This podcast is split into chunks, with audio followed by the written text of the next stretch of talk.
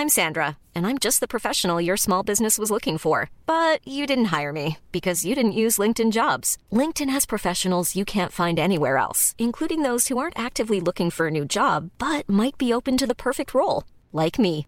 In a given month, over 70% of LinkedIn users don't visit other leading job sites. So if you're not looking on LinkedIn, you'll miss out on great candidates like Sandra. Start hiring professionals like a professional. Post your free job on linkedin.com/people today. Ryan Reynolds here from Mint Mobile. With the price of just about everything going up during inflation, we thought we'd bring our prices down. So to help us, we brought in a reverse auctioneer, which is apparently a thing. Mint Mobile unlimited premium wireless. Ready to get 30, 30, bit to get 30, bit to get 20, 20, 20, bit to get 20, 20, bit to get 15, 15, 15, 15 just 15 bucks a month. So, Give it a try at mintmobile.com slash switch. $45 upfront for three months plus taxes and fees. Promo rate for new customers for limited time. Unlimited more than 40 gigabytes per month. Slows. Full terms at mintmobile.com.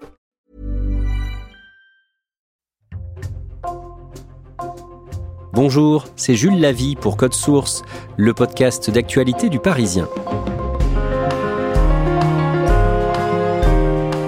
Le 5 juin, le Conseil de Paris a voté son nouveau plan local d'urbanisme, le PLU, un document qui régule les constructions de logements ou de bureaux pour les années à venir. La maire socialiste de Paris, Anne Hidalgo, parle d'un PLU bioclimatique censé permettre à la ville de mieux s'adapter au réchauffement de la planète. De son côté, l'opposition fustige, je cite, la bétonisation de Paris. Rachida Dati, notamment la maire LR du 7e arrondissement, relève que la capitale a perdu 120 000 habitants en 10 ans. À l'occasion de ce vote, Code Source fait le bilan aujourd'hui d'Anne Hidalgo en matière d'urbanisme avec Marianne Guéraud, journaliste au Parisien à l'édition de Paris. Elle couvre ces questions et elle vient de signer une série de 5 articles sur ce sujet.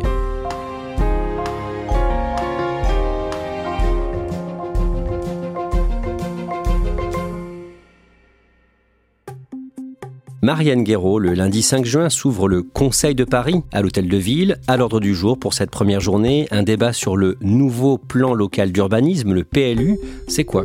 C'est le plan qui définit les règles qui vont permettre de construire la ville des 30 à 40 années qui viennent. Donc euh, en termes de euh, bureaux, en termes de logements, en termes d'espaces verts. C'est dans ce document qu'on définit un peu les équilibres qu'on veut euh, obtenir dans les 30 années qui viennent. Ce plan local d'urbanisme, on le vote tous les combien? Le dernier PLU euh, majeur qui avait été adopté, c'était en 2006, sous Bertrand Delanoë. Mais un PLU, il peut aussi être révisé à des intervalles plus courts. C'est d'ailleurs ce qui avait été fait sur le PLU de 2006. Il y avait eu plusieurs adaptations en 2010, 2011, 2012. Donc euh, ce PLU qui va être adopté là, normalement, fin 2024-2025, il pourra avoir euh, ponctuellement des petites révisions pour certains quartiers. Avant même le début de ce débat, Marianne Guéraud, vous savez que vous n'allez pas apprendre grand-chose parce que les arguments des deux camps, de la maire socialiste Anne Hidalgo et des oppositions, sont bien connus. Bah oui, parce qu'en fait, c'est un débat qui s'est déjà mené trois ans auparavant, au moment euh, de la campagne des municipales, puisque là, il s'agissait de savoir si Anne Hidalgo allait être reconduite à la ville de Paris. Et, en l'occurrence, bah, les opposants en ont bien profité déjà pour critiquer sa politique en matière euh, d'urbanisme, en disant qu'elle avait bétonné, archi-bétonné la ville, que c'était devenu insupportable. Donc on sait déjà que l'opposition de droite va être majoritairement euh, sur cette ligne-là.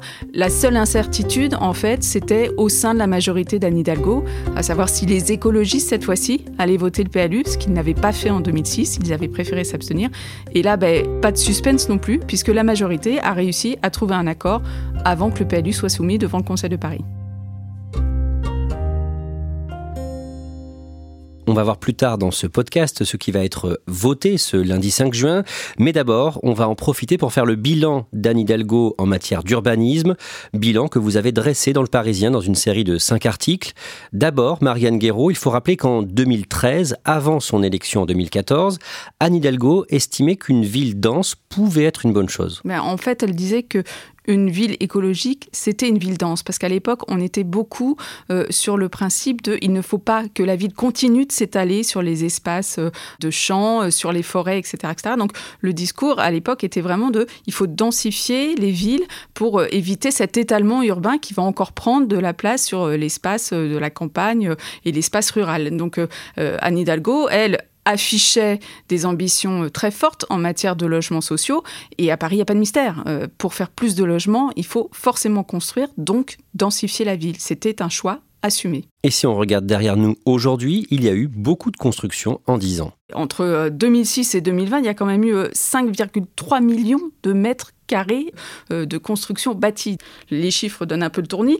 Après, comme Paris est déjà une ville dense, au final, ça ne représente que à peine 2,4% du bâti total de la capitale. Mais ça montre quand même que pendant toutes ces années, euh, on a multiplié les mètres carrés, que ce soit euh, pour des bureaux ou pour des logements. Donc les grues se sont bien activées dans le ciel parisien. D'un mot, où est-ce qu'on a pu construire? Il y avait encore de la place? Paris, en fait, c'est une, des villes les plus denses au monde. Hein. Elle arrive même devant New York et New Delhi. Donc, c'est déjà une ville qui est pleine comme un œuf, comme le dit d'ailleurs le, premier adjoint euh, d'Anne Hidalgo, Emmanuel Grégoire. Donc, il faut trouver les espaces euh, qui ne sont pas encore construits. Donc, ce sont souvent des sites ferroviaires, de sites industriels. Il n'y en a pas tant que ça. Ils se situent majoritairement à l'est de Paris. Dans l'ouest parisien, c'est très difficile de trouver encore de la surface à bâtir. Et, donc, pour pouvoir atteindre les objectifs de construction de logements, ben, la ville va chercher aussi toutes ces petites surfaces, que ce soit des dents creuses, à savoir des, immeubles un peu plus bas euh, dans le tissu faubourien, qu'on va surélever en ajoutant euh, un ou deux étages. Donc tous ces espaces-là vont être comblés pour permettre à la ville d'atteindre ses objectifs. Certains immeubles nouvellement construits sont devenus symboliques à Paris. C'est ce qu'Anne Hidalgo a dit, une ville écologique, c'est une ville dense, donc elle va aussi libérer la possibilité de construire en hauteur. C'était interdit depuis Jacques Chirac, la construction des immeubles de grande hauteur. Et là, en l'occurrence, ben, la ville va de nouveau autoriser des immeubles de 50 mètres de hauteur, mais même plus haut. Euh, le TGI, le tribunal de grande instance euh, du côté du 17e, va atteindre 160 mètres de haut. Les tours du haut dans le 13e, euh, dans le secteur Brunzo-Masséna, qui gravite à 180 mètres de hauteur. Et puis la fameuse tour triangle, qui a quand même donné lieu à un bras de fer musclé au sein du Conseil de Paris, elle a aussi été votée et elle est en cours de construction dans le 15e et elle devra atteindre 180 mètres de haut. Sur ces dix dernières années, il y a eu beaucoup de constructions de bureaux. Oui, euh, depuis 2014, ça a augmenté quand même de plus de 20% euh, la part de bureaux. Donc c'est énorme sur une ville comme Paris. Une règle sur laquelle la ville affiche vouloir revenir, puisque maintenant, ils veulent au contraire transformer des bureaux en logements sociaux notamment dans les quartiers où le logement social fait défaut, donc euh, le 8e ou le 17e.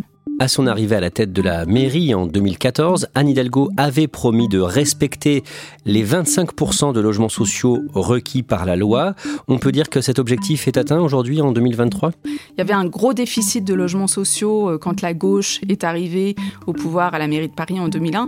Et dès 2001, Delano avait dit hein, il faut absolument qu'on arrive à construire davantage de logements sociaux. Et là, ça y est, ils ont atteint les 25% de logements sociaux comme l'exige la loi qui avait été fixée en 2000. Mais d'un mot, Marianne Guéraud, les logements sociaux restent répartis de façon très inégale à Paris. En fait, aujourd'hui, malgré les efforts de la ville, les logements sociaux sont concentrés à plus de 40%, dans trois arrondissements seulement, les 13e, 19e et 20e. Et à l'ouest de Paris, dans les quartiers plus chics, que ce soit le 16e, le 5e, le 7e ou le 6e, là, en revanche, la part de logements sociaux reste quand même faible. Et en fait, les plus grosses surfaces à bâtir sont situées dans l'est parisien, c'est-à-dire euh, l'est où il y a moins de quartiers haussmanniens, où sont plutôt euh, déjà des, quartiers euh, très occupés par des logements sociaux, c'est encore là qu'il reste encore des terrains euh, qui peuvent être construits, alors que dans l'ouest parisien, il n'y a plus de terrains en friche qui peuvent encore être bâtis.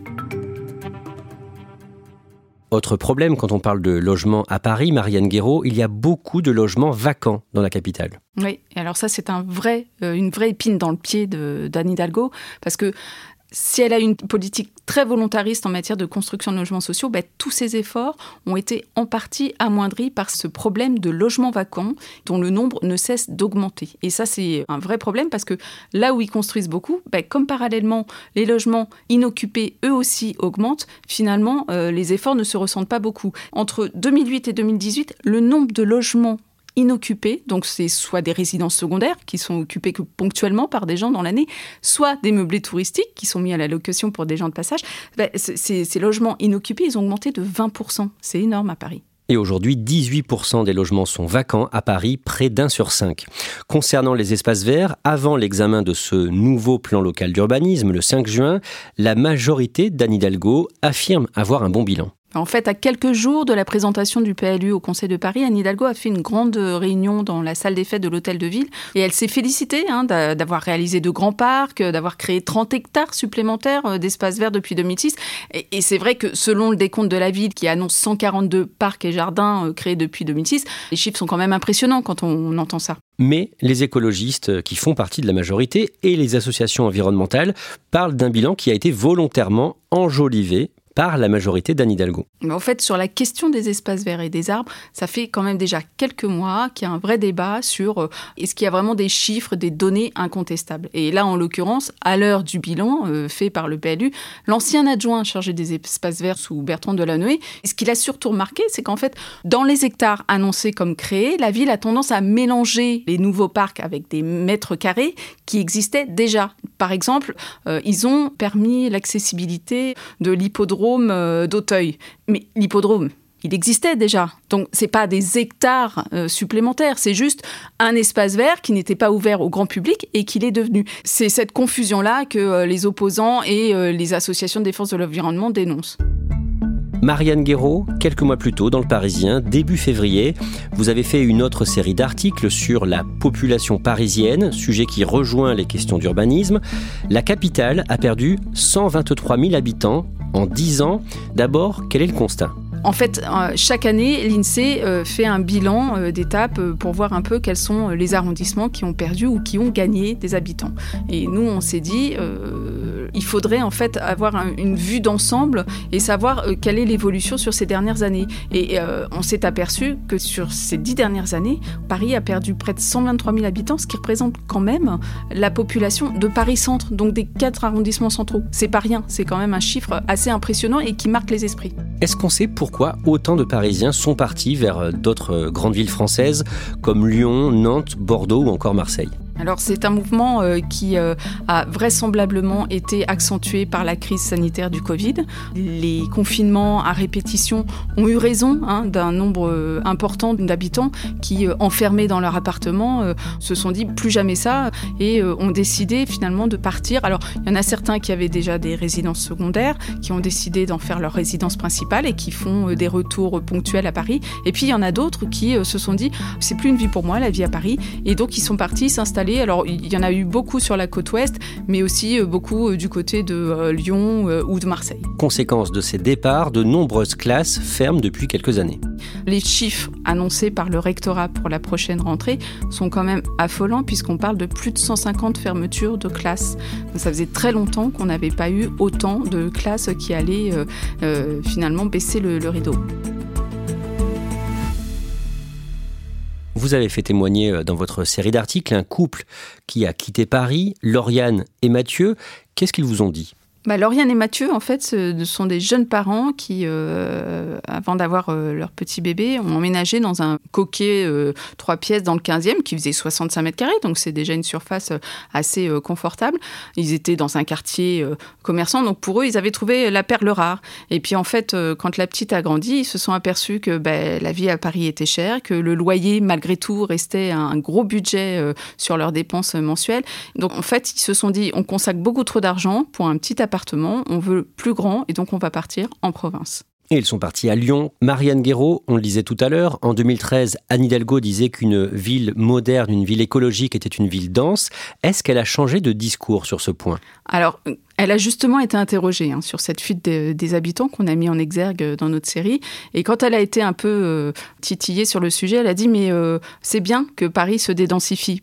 Pourquoi? Ben Parce que justement, on, est à la sortie de cette crise sanitaire qui a quand même fait étouffer tous les Parisiens et tout le monde a conscience que euh, euh, les gens ont besoin de plus d'espace, plus de verdure. Et la maire de Paris aussi le sait. Hein. quand on a fait face au lecteur avec euh, des Parisiens, on avait plein plein de témoins qui étaient là à dire euh, je ne vis plus que ponctuellement à Paris, j'étouffe dans mon appartement, euh, quand j'ouvre la fenêtre, je tombe sur euh, l'appartement du voisin. Et ça, ça revenait quasiment dans tous les témoignages de nos lecteurs. Donc je pense que Anne Hidalgo, elle doit aussi être interpellée par ces nouveaux besoins ressentis par les habitants de la capitale. Donc du coup, pour la maire de Paris, Anne Hidalgo, le fait que la ville ait perdu 123 000 habitants, ce n'est pas forcément une mauvaise chose. C'est un peu une pirouette quand même qu'elle a employée.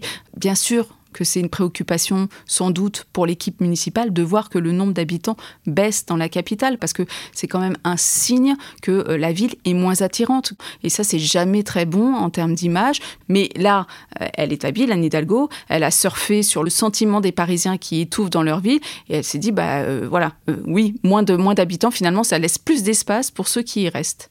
Et qu'en pensent les oppositions au conseil municipal? Rachida Dati, la maire LR du 7e, qui est la principale opposante d'Anne Hidalgo, hein, c'est elle qui préside le groupe Changer Paris au Conseil de Paris, assiste régulièrement sur ces 123 000 habitants qui ont quitté la capitale. Parce que pour l'opposition, c'est clairement un signe de désamour des habitants pour, euh, pour la ville. Et donc, ils disent à Anne Hidalgo que c'est de sa responsabilité et que c'est sa politique qui fait que autant de gens ont décidé de partir. Et puis, en termes d'image à l'international aussi, en termes d'attractivité économique, euh, la droite dit souvent euh, des habitants qui partent, c'est pas, pas un bon signe envoyé aux acteurs économiques. Donc, ils appuient lourdement sur ces ces, 123 000 habitants euh, qui ont quitté euh, Paris. Sans surprise, le nouveau plan local d'urbanisme, le PLU, a été voté par le Conseil de Paris en fin de journée, le lundi 5 juin. Marianne Guéraud, qu'est-ce qu'il faut en retenir? Quelles sont les, les, principales mesures ou principaux objectifs qui ont été votés? Alors, au cours des discussions, on a beaucoup insisté sur l'augmentation de la pleine terre dans la capitale. Ça veut dire clairement qu'on va enlever du bitume dans les rues pour créer davantage d'espaces verts. Ils visent 300 hectares supplémentaires d'ouvert à l'horizon 2040. C'est énorme. Il faut voir s'ils y arriveront.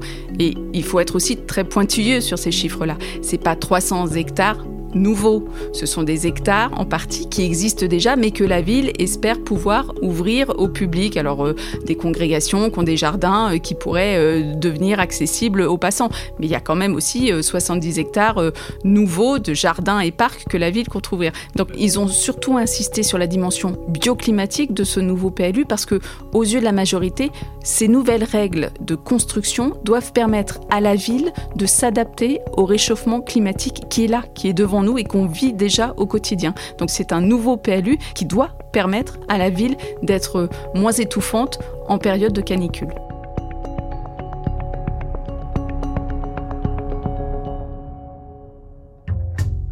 Merci Marianne Guéraud. Cet épisode de Code Source a été produit par Julia Paré, Raphaël Pueyo et Thibault Lambert. Réalisation Julien Moncouquiole. Code Source est le podcast quotidien d'actualité du Parisien. Nous publions un nouvel épisode chaque soir de la semaine. N'oubliez pas de vous abonner sur une application audio comme Apple Podcast, Google Podcast ou encore Spotify pour nous retrouver facilement. Vous pouvez nous suivre sur Twitter, at Code Source, ou nous écrire directement source at leparisien.fr.